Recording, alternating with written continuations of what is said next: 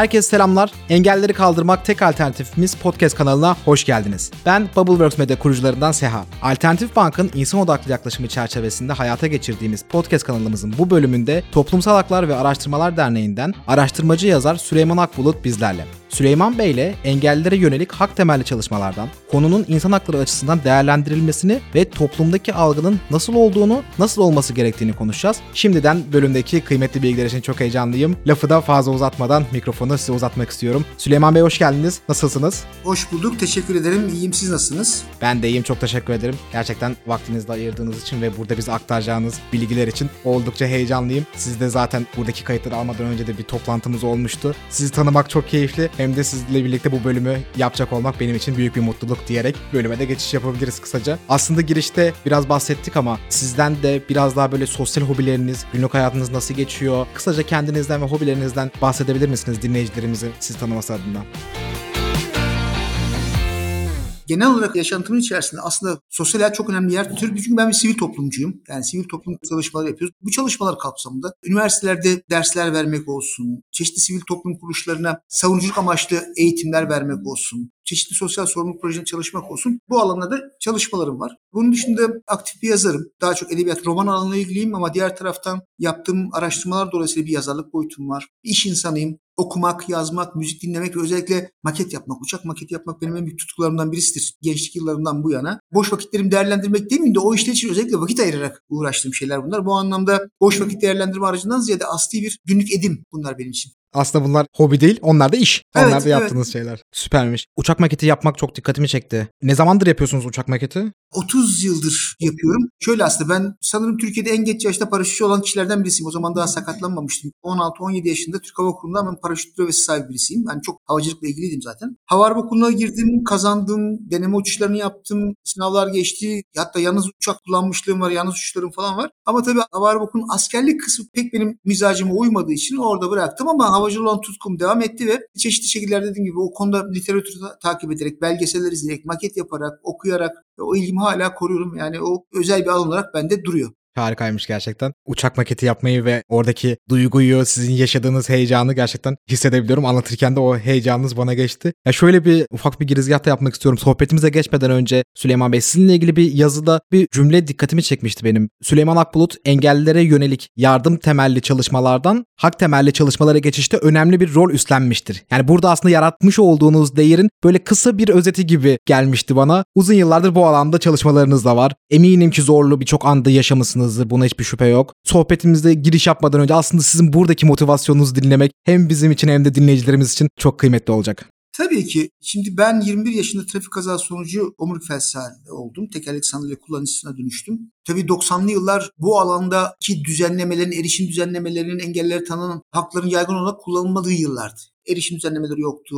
Hak alanları açılmamıştı. Eğitimde, istihdamda, çalışma hayatında engeller. Gerçi şu an yetersiz ama o zaman çok çok daha yetersiz bir haldeydi ve engeller bir çeşit hapis hayatı yaşıyordu ki ben de bunu bir nebze yaşadım. Benimki de biraz da bilinçli olduğu için. Çünkü dışarıdaki dünya bana çok zorlu, yorucu, korkutucu gelmişti. Gençtim sonuçta ve 6 sene ben evden hiç dışarı çıkmadan yaşadım tam anlamıyla. Gerçi bu arada okumalar özellikle hukuk, tarih hatta fizik alanında da okumalarla kendimi geliştirdim ama orada şöyle bir şey karşıma çıktı. O izole hayatım içerisinde devlet hiç sorgulamadı beni. Kamu kurumları gelip bana bir gün sen ne yapıyorsun, ne ediyorsun, neyle geçiniyorsun, neyle uğraşıyorsun diye sormadı. Ben de tabii o zaman şöyle düşünüyordum. Ya devlet benim nerede olduğumdan nasıl haberdar olsun ki dedim. Öyle düşünüyordum mesela. Ama devlet o dönemde benim iki defa kapımı çalınca ben bir anda bu konudaki bakış açım değişti. İki defa kapımı çaldı. Nasıl çaldı? Birincisi harcımı ödemediğim için üniversiteden atıldığımı bildiren bir kağıt aldım.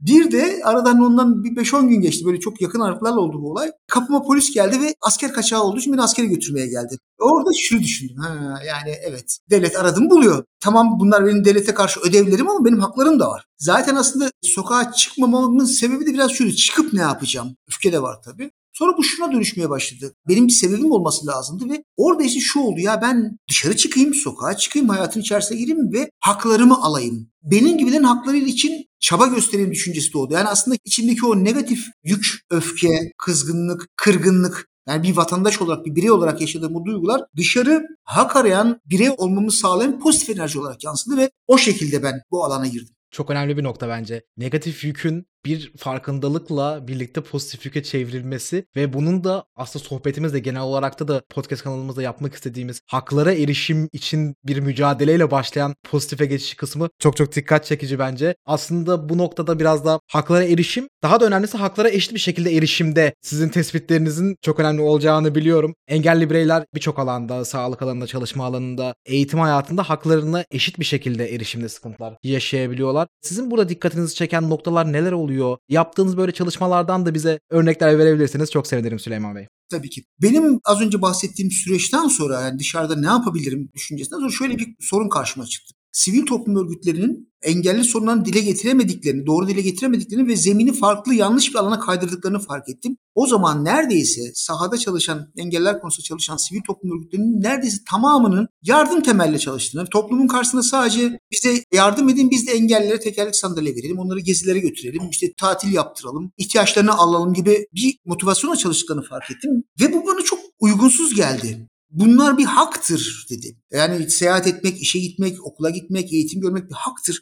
O zaman bu konuda yasaların çıkarılması lazım diye yola çıktım ve orada birden şunu fark ettim. Ya aslında 1997 yılından sonra engeller alanında çok ciddi yasal düzenlemeler çıkmış. Sorun yasaların olmamasından değil, yasaların uygulanmamasından kaynaklandığını gördüm. Bu ne demek? Yani bir yasa çıkar, ama o yasanın uygulanması aslında toplumdaki çeşitli sosyal grupların talepleriyle aslında göz önüne gelir ve toplumsal grupların yapacağı baskı sonucu bu yasalar uygulanmaya daha çabuk geçer. Bu yoktu. Engelli bireylerin çok dikkat ettiğim bir şey bir vatandaş olduklarının bilinci, bir birey olduklarının bilinci çok gelişmemişti. İki, haklarının olduklarını bilmiyorlardı. Üç, haklarını nasıl arayabileceklerini bilmiyorlardı. İşte bu benim çıkış noktam oldu ve orada ben o anda şeyle ilgilenmeye başladım. İdare hukuku dediğimiz bireyle devletin ilişkilerini düzenleyen, bu konudaki yasal hakların kazanımı için çalışan hukuk alanı benim dikkatimi çekti ve o alanda ben çalışmaya başladım. Ve çeşitli kamu kuruluşlarına dilekçeler yollamaya başladım çalıştığım dernek içerisinde ve dilekçelerden sonuç almadığım zaman davalar açmaya başladım. Herhalde Türkiye'de alanda bu davalar ilk, ilk dava üst geçitte asansör konulması ile ilgili bir davaydı. Ve orada Türkiye'de ilk defa bir belediye İstanbul Büyükşehir Belediyesi dava sonucunda üst geçitlere asansörler yapmaya başladı. Engelli asansörler. İlk buydu mesela. Sonra metro ile uğraşmaya başladım ve o zaman metrolar engeller için çok uygun değildi. Özellikle mesela bu Şirinler'den Aksaray'a kadar giden metro, Zeytinburnu'ndan Beşiktaş'a kadar giden metro. Bunlara çeşitli davalar açmaya başladım ve davalar sonucunda yavaş yavaş Buralar engelli erişime uygun hale getirildi. Hatta bir tipik örneği de şeydir. 2008 yılındaydı. İstanbul'da yapılan metrobüsün mesela asansörlerin ve engel rampaların yapılması davasıydı. İşte bu emsal davalar sonucunda engelli erişim sorunları kamuoyunun çok gündemine gelmeye başladı.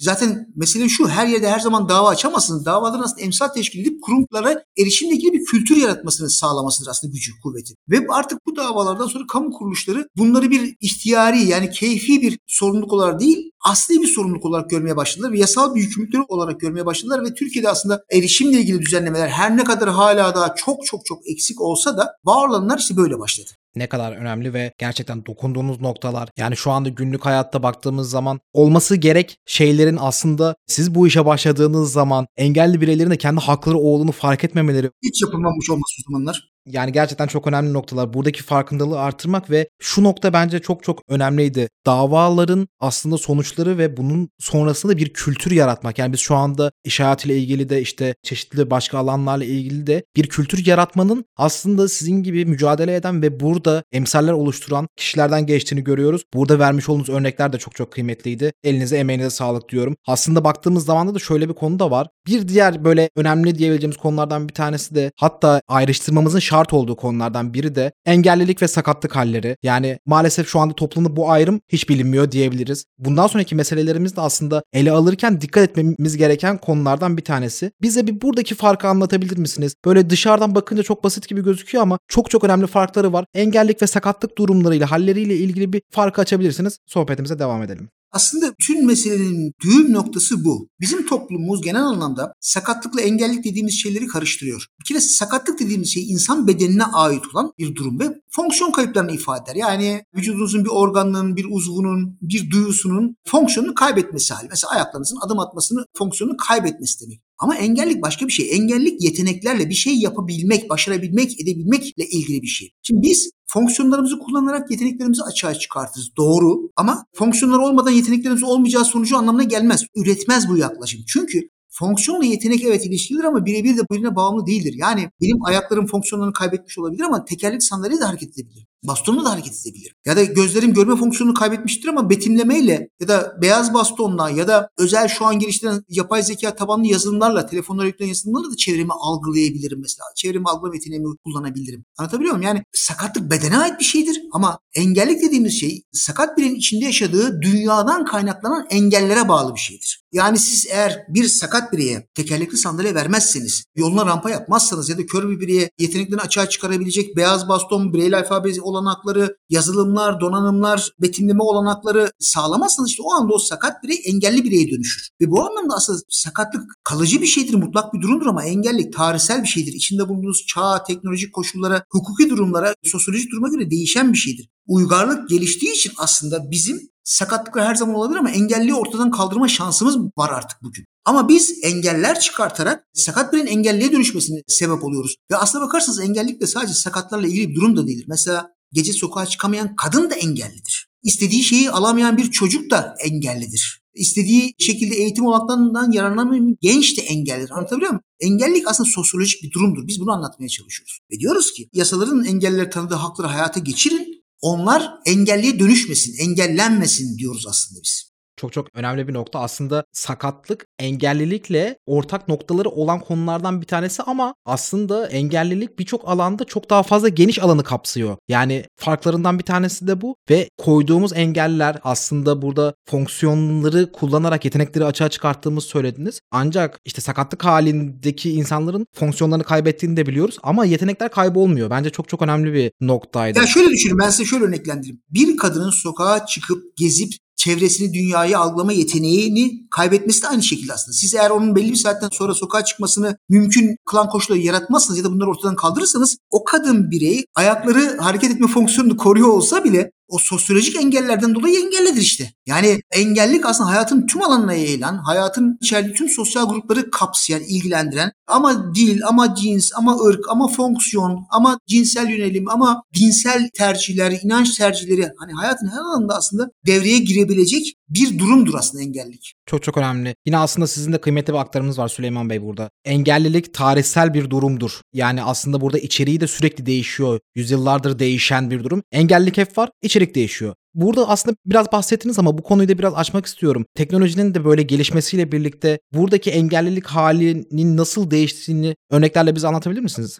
Tabii ki mesela fiili olarak ortopedik engelli bireyin engellik hali 100 yıl öncesi gibi değil. Değil mi? Yani tekerlek sandalye gelişti, otomobilimizi kullanabiliyoruz, kamusal binalara girebiliyoruz, edebiliyoruz, çalışabiliyoruz. Ama mesela siz engelli bireyin engelini, sakatlığını daha doğrusu öyle kullanayım. Polis olmasını engel olarak görürseniz ve sen polis olamazsın derseniz işte onu engelliye dönüştürürsünüz. Niye? Ya polis olmak demek belinde silahla sürekli sokaklarda asayiş taraması yapmak demek değil. Masa başında laboratuvar çalışması yapmak, kriminal çalışma yapmak gibi. Sizin aslında bir durumu genelleştirip tüm hayata yayarak engele dönüştürme yaklaşımımız vardır burada. Bunu söylüyoruz. Yani mesela bugün insanlar engelli oldukları için polis olamıyorlar, asker olamıyorlar. Şu an kanunla hakim savcı olamıyorlar mesela. Hakim ve savcılar kanuna göre mesela bir insan hukuk fakültesini bitirse bile sakat bir birey ise hakim savcı olamıyor. Bu kanunla konuşup bir engel. Şimdi bu kanun mesela geçtiğimiz birkaç yıl önce değiştirildi ama hala daha mülakatlarda mesela bu bir eleme unsuruna dönüştürülüyor.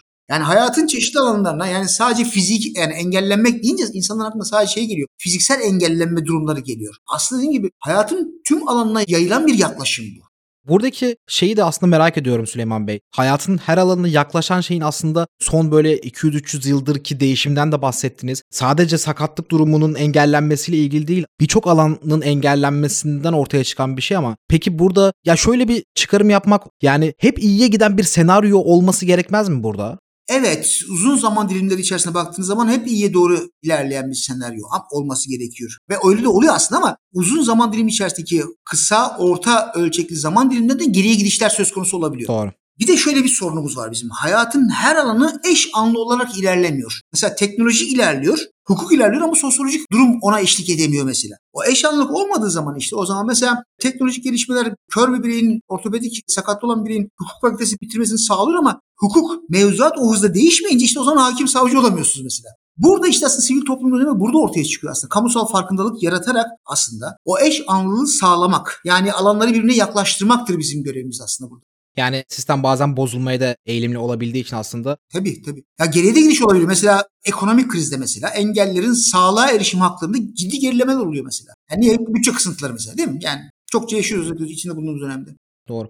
Bir de burada şey konusu da oldukça önemli bence. Siz de zaten bahsediyorsunuz. Günlük hayatımızda çok da maruz kalıyoruz. Fark edebiliyoruz, fark edemeyebiliyoruz. Normalci ve sağlamcı yaklaşım aslında birçok bahsettiğimiz buradaki sorunun da yanlış yaklaşımlardan bir tanesi olduğunu biliyoruz ama burayı böyle biraz daha anlatabilirsiniz. Çok sevineceğim. Yani toplumda nasıl kullanılıyor? Bence en önemlisi de nasıl değiştirmemiz gerekiyor bu normalci ve sağlamcı yaklaşım tarzını.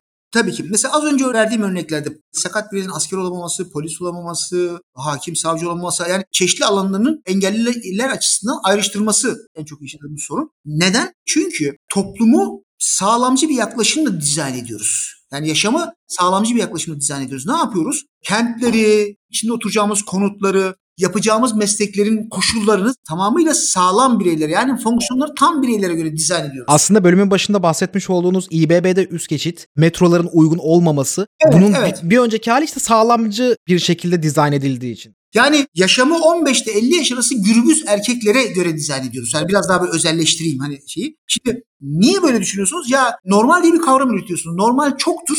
Çoksa doğrudur. Eğer çoksa hayatı ona göre dizayn etmek lazımdır kurgusu var bu perspektifte, sağlamcı yaklaşımda. Bu çoğunlukçu bir yaklaşım aslında. Halbuki yaşam, yani medeniyet dediğimiz şey çoğunlukçu değil, çoğulcu yaklaşımı dikkate alır. Yani çoğunluğa göre değil, evet hayatın belki de akışına çoğunluk karar verebilir ama seçimlerle şeyle ama işleyişine çoğunlukçu bir perspektife bakmak lazım ve toplumun tüm kesimlerinin ihtiyaçlarını dikkate alarak dizayn etmek lazım yaşamı. Şimdi biz böyle yapmıyoruz. Ne yapıyoruz? Belediye otobüsleri mesela gürbüz erkeklerin binebileceği şekilde yapıyoruz mesela değil mi? Yüksek basamaklı yapıyorduk. Şimdi öyle olduğu zaman onun dışında kalan azınlıklar, engelliler, yaşlılar, hamile kadınlar, kucağında çocuk olan insanlar falan. Bir anda azınlık olarak çoğuna göre dizayn edilmiş dünyada dezavantajlı hale dönüşüyor. Aslında sağlamcı yaklaşım dediğimiz şey çok da tehlikeli bir kavram. Yani sağlamcılık diyoruz biz buna. Aslında sağlamcılık biraz insanlara kulağa tırmalayıcı gelmiyor ama ırkçılıktan, mezheplikten, faşizmin farkı yok aslında. Çünkü bir şeyin sonuna lık eklediğiniz zaman onu üste çıkartıyorsunuz. Irkçılık gibi. Hayatı ona göre dizayn ediyorsunuz ve o formatta olmayan bireyleri ve toplulukları dışlıyorsunuz. İşte engeller de sağlamcı yaklaşımın ürettiği yaşam içerisinde,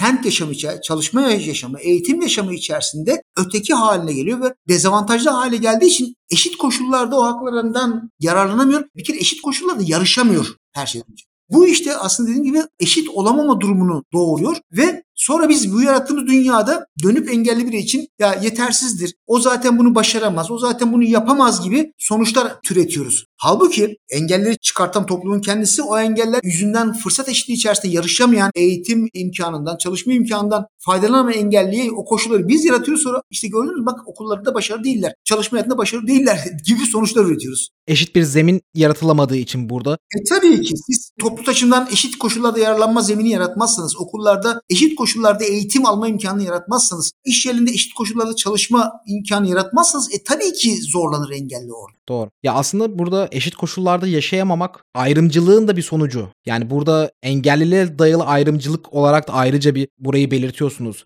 Buradaki engelle dayalı ayrımcılık konusunda daha fazla böyle derinlemesine girebileceğimiz bir alan var mıdır? Aslında eşit olamama dediğimiz şey doğrudan ayrımcılık sonucunu üretiyor. Ayrımcılık nedir? Basit olarak tanımlamak gerekirse herkesin yararlandığı bir farktan eğer siz diliniz, dininiz, cinsiyetiniz, cinsel yöneliminiz, deri renginiz, sakatlığınız yüzünden yararlanamıyorsanız ayrımcılığa maruz kalıyorsunuz demektir. Yani şimdi mesela herkes otobüse biniyorken siz engelli olduğunuz için binemiyorsanız işte engelli dayalı ayrımcılığa maruz kalıyorsunuz. Ve özünde de bunun ırka dayalı ayrımcılıktan mesela bir farkı yoktur. Neden? Amerika'da bir zamanlar ne vardı? Kimi restoranlara siyahlar alamıyordu. Sadece beyazlar girebiliyor diyordu. O siyah olduğu için o restorandan yemek yiyemiyordu. O siyah olduğu için bir restoranda yemek yiyemiyor. Siz de engelli olduğunuz için top taşıma aracına yararlanamıyorsunuz. Ayrımcılık dediğimiz şey aslında tam olarak budur.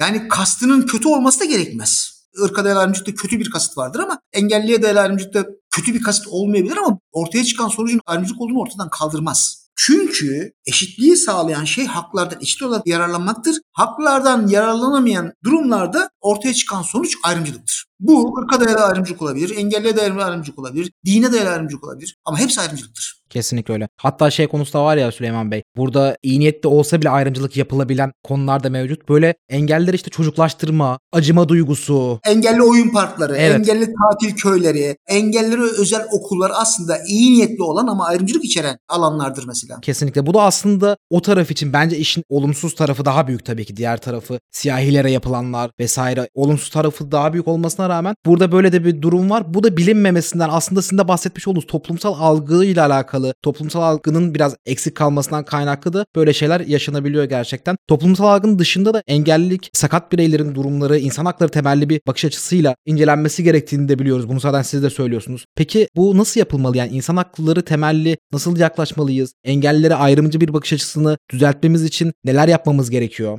Biz aslında ayrımcılığı tespit ettikten sonra kendiliğinden çözüm de çıkıyor. O zaman engellilik meselesine nasıl yaklaşmak lazım dediğinizde verilecek cevap ayrımcılığı ortadan kaldırmaktır. Bu nasıl olacak? Haklara erişim koşullarını düzenleyeceksiniz. Sakat bireylerin toplumun tüm kesimlerine tanınan haklardan eşit koşullarda yararlanmasını sağlayacak tedbirler alacaksınız demektir. Ve bunu yaparken kişinin sakatlığıyla asla ilgilenmeyeceksiniz. Sakatlık çünkü bedene ait kişiye özel bir durumdur. Siz sadece onun haklarına odaklanacaksınız. Yani sakat bir bireyin tekerlek sandalyesine değil de ya da yürüyememesine, adım atamamasına değil de bacaklarının fonksiyonlarının kaybetmiş olmasına değil de eğitim hakkına odaklanacaksınız. Ben ne yaparsam o eğitim hakkından eşit koşullarda yararlanıyor sorusunu soracaksınız. Ya bakın mesela anayasanın 42. maddesi kimsenin eğitim öğretim hakkından mahrum bırakılamayacağını söyler. Toplumun tüm kesimlerinin ihtiyaçları bu konuda aynı mıdır? Hayır. Mesela kız çocuklarını okula göndermek istemeyen bir kesim için polisiye tedbiri burada gereklidir. Bir mecrada yaşayan bir çocuk için servis ya da yatılı okul tedbiri gereklidir.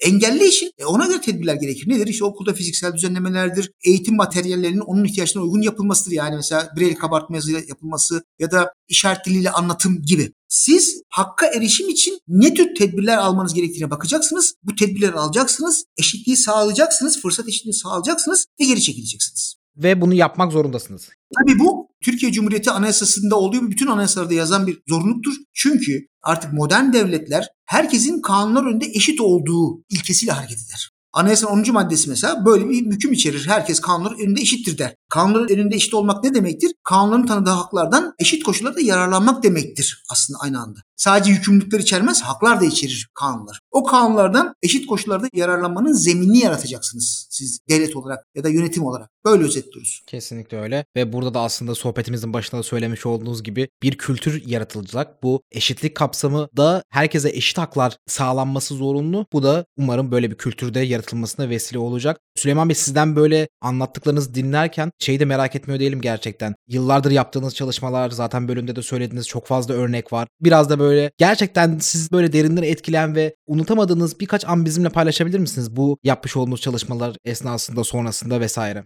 Tabii çok ilginç, bazen dramatik, bazen hüzünlü, bazen mutluluk veren olaylar çok yaşadım. Aklıma ilk gelen bu Zeytinburnu'yla Eminönü arasındaki tramvay zaman o hat oraya kadar uzuyordu. Yaptığımız girişimler sonucu düzeltildikten sonra bir gün dernekte çalışırken bir engelli arkadaş geldi. Dedi ki abi ben sana teşekkür etmeye geldim dedi. Neden dedim? Ben dedi Zeytinburnu'da oturuyorum. Bugün dedi ben de evimden tekerlek sandalyemle çıktım. Tramvaya bindim. Gittim Sirkeci'de Simit Sarayı'nda kahvaltımı yaptım. Sonra gittim Galata Köprüsü'nde balığımı tuttum. Sonra aynı şekilde hiç kimseden herhangi bir destek yardım almadan evime geri döndüm dedi. Ya hayatımda ilk defa böyle bir şey yaptım dedi. İlk defa böyle bu kadar özgür hissettim dedi. Mesela bu benim için çok önemli bir olaydı mesela.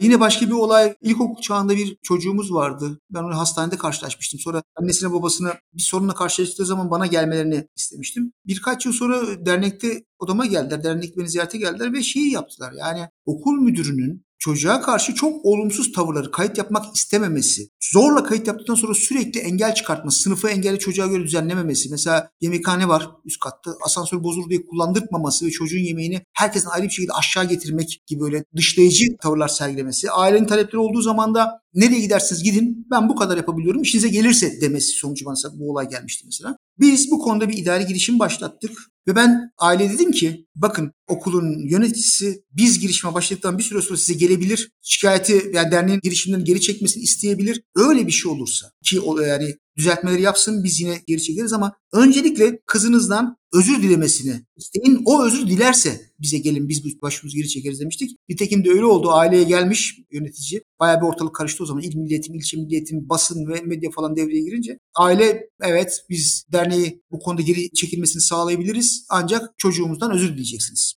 okul müdürü odasında işte birkaç tane eğitmenin karşısında çocuktan özür diledi ve ondan sonra çocuğun okulda istediği her şey, her düzenleme yapıldı mesela. Bu da benim için çok şey bir olaydır. Çok böyle aslında etkilediğiniz çok fazla da alan olmuş. İki örnek de çok çok kıymetliydi bence. Aslında Süleyman Bey burada bu örnekleri anlatmanız neden önemli oldu biliyor musunuz? Aslında siz de bahsetmiştiniz. Sağlamcı basit bir kelime kalıyor diyoruz ya. Aslında bu noktada basit bir kelime kalıyor. Yani oradaki okul müdürüne sağlamcı demek az bile kalıyor ya. Gerçekten güzel de bir örnek oldu. Çünkü orada sadece bir ayrımcılık yapmıyor, bir nefret söylemi içeriyor. Nereye giderseniz gidin sizin çocuğuna uğraşamam demek. Hakikaten ama şöyle bir şey var. Sonuçta bu ülkede 5 milyona yakın engelli yaşıyor. Sakat anlamda kastettiğimiz engelli. Yani yoksa organ yetmezliği olan da engelli yasası açısından bu 5 milyon engellinin birçoğu hayatlarının mutlaka en az bir anında ki bu çoğunlukla defalarca yaşanıyor. Böyle dışlayıcı, ötekileştirici ve küçültücü davranışa maruz kalıyor. Ki talep ettikleri şey hakları olduğu halde. Kesinlikle öyle. Talep edilen şey haklar ve bu maruz kalınan durumlar maalesef şunu eminim anlatacağınız çok daha fazla örnek vardır. Bunlar bile gerçekten çok bizim için konuyu destekler nitelikte olduğu için kıymetli oldu gerçekten. Ben çok çok teşekkür ediyorum. Bizim bu podcast serimizde yapmış olduğumuz her konuğumuza sonunda bir genel toparlama sorusu diyebileceğimiz bir soru soruyoruz. Size onu da yöneltmek isterim. Bu alanda böyle somut çıktılarla birlikte gerçek etkiyi yaratmak için kurumlara, topluma, engelli bireylere, aslında toplumun tüm bireylerine genel olarak ne gibi önerileriniz olur? Görüşme içerisinde defaatle söylediğim bir şeyi herhalde altını çizmek gerekiyor. Tüm bireyler, tüm kurumlar, tüm siyasetçiler engelliler için yapılacak şeylerin bir lütuf değil, bir hak olduğunu kavramalılar. Meseleye buradan yaklaşmak durumundalar. Mesela ben bazı durumlarda sosyal sorumluluk kelimesini de kabul etmiyorum. Evet sosyal sorumluluk projeleri güzel bir alandır, ayrı bir alandır olması gerekir ama engellilerin haklarına ilişkin bu tür şeyler sosyal sorumluluk değil, yasal zorunluluktur. Bunu bilmeliler çok önemli oldu. Gerçekten altının çizilmesi gereken önemli bir şekilde kapatıyoruz. Süleyman Bey gerçekten sizinle böyle saatlerce konuşmak isterim. Çok çok keyif aldım. Verdiğiniz bilgiler ve açtığınız ufuklar çok kıymetliydi. Hem benim için hem dinleyicilerimiz için. Çok teşekkür ediyorum. Eklemek istediğiniz bir nokta var mıdır acaba? Ben teşekkür ediyorum. İyi çalışmalar diliyorum. Umarım bu görüşmedir. İnsanlara ulaştıkça insanların gerekli dönüşümleri yaratır ve biz de hedefimizi ulaşma konusunda yol almış oluruz diyorum. Bütün inancımız bizim de o yönde gerçekten. İyi ki konuğumuz oldunuz. Çok teşekkür ederiz tekrardan. Alternatif Bank'ın podcast kanalı Engelleri Kaldırmak Tek Alternatifimizin bu bölümünde Toplumsal Haklar ve Araştırmalar Derneği'nden araştırmacı yazar Süleyman Akbulut konuğumuzdu. Bizi dinlediğiniz için çok teşekkür ederiz. Sonraki bölümlerde hoşçakalın. Süleyman Bey kendinize iyi bakın. Teşekkürler, iyi günler.